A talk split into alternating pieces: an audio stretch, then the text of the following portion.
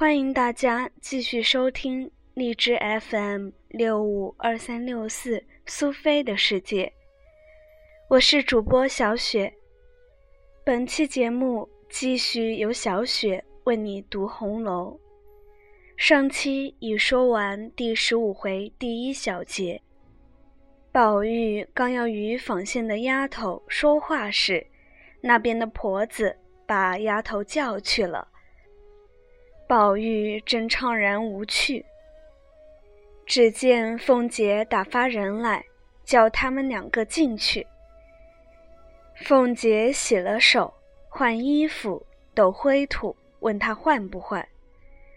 宝玉说不换，只得罢了。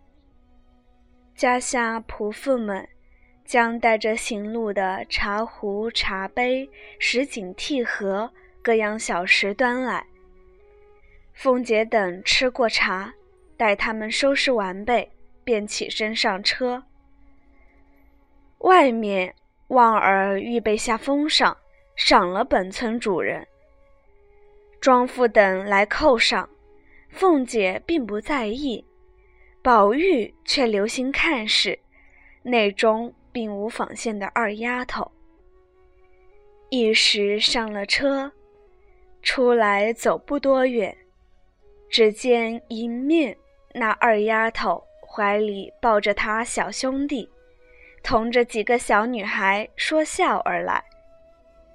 宝玉恨不得下车跟了他去，料是众人不依的，少不得以目相送，怎奈车轻马快，一时转眼无踪。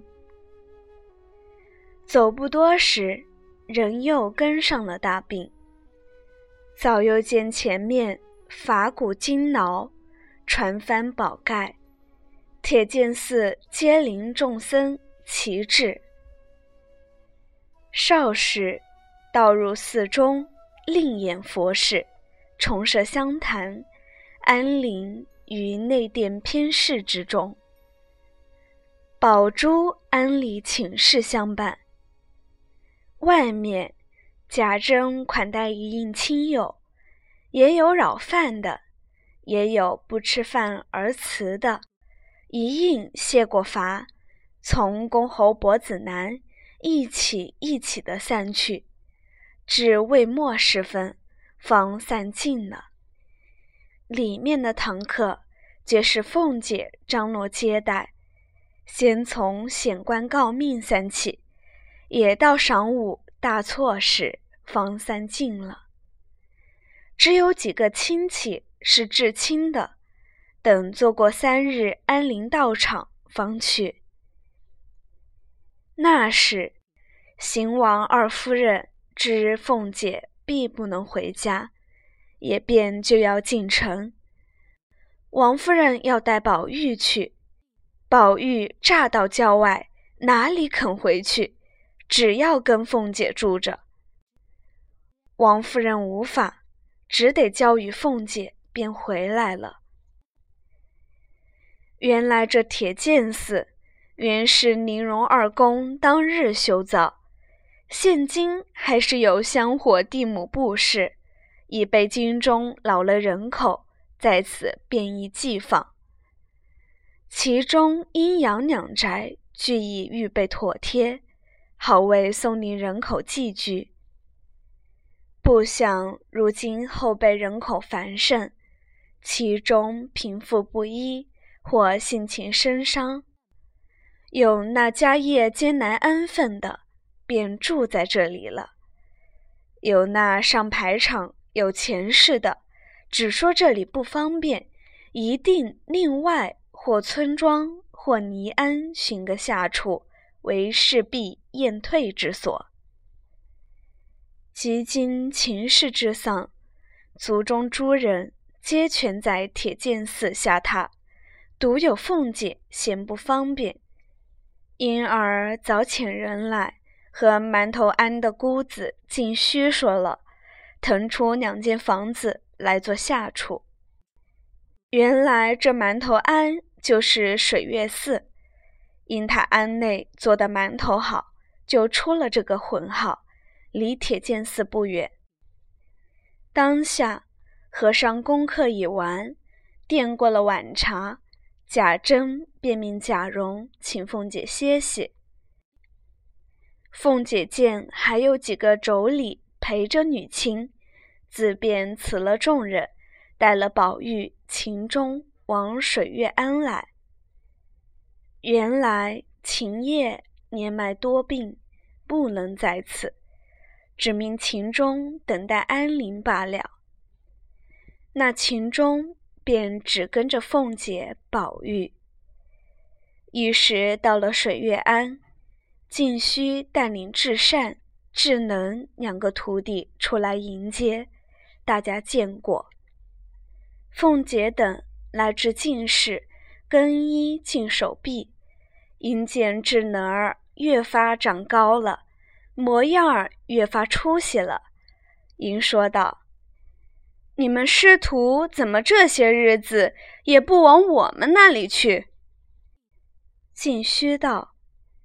可是这几天都没功夫，因胡老爷府里产了公子，太太送了十两银子来这里，叫请几位师傅念三日血盆经，忙得没个空儿，就无来请太太的安。不言恼尼陪着凤姐。且说秦宝二人正在殿上玩耍。因见智能过来，宝玉笑道：“能儿来了。”秦钟道：“你那个东西做什么？”宝玉笑道：“你别弄鬼！那一日在老太太屋里，一个人没有，你搂着她做什么来？这会子还哄我？”秦钟笑道。这可是没有的话。宝玉笑道：“有没有我也不管你，你只叫住他倒碗茶来我吃，就丢开手。”秦钟笑道：“这有气了，你叫他倒去，还怕他不倒，何必要说我呢？”宝玉道：“我叫他倒的茶是无情意的。”不及你叫他倒的，是有情意的。秦钟只得说道：“能儿，倒碗茶来给我。”那智能儿自幼在荣府走动，无人不识，因常与宝玉、秦钟玩耍。他如今大了，见之风月，便看上了秦钟人物风流。那秦钟也极爱他颜媚，二人虽未上手，却已情投意合了。金智能见了秦钟，心眼俱开，走去倒了茶来。秦钟笑说：“给我。”宝玉说：“给我。”智能儿抿嘴笑道。一碗茶也来争，我难道手里有蜜？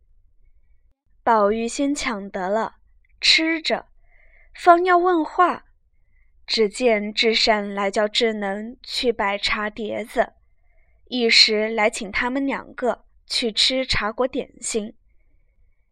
他两个哪里吃这些东西？坐一坐，人出来玩笑。凤姐也略作片时，便回至静室歇息。老尼相送，《红楼梦》第十五回第二小节就全部结束。感谢收听。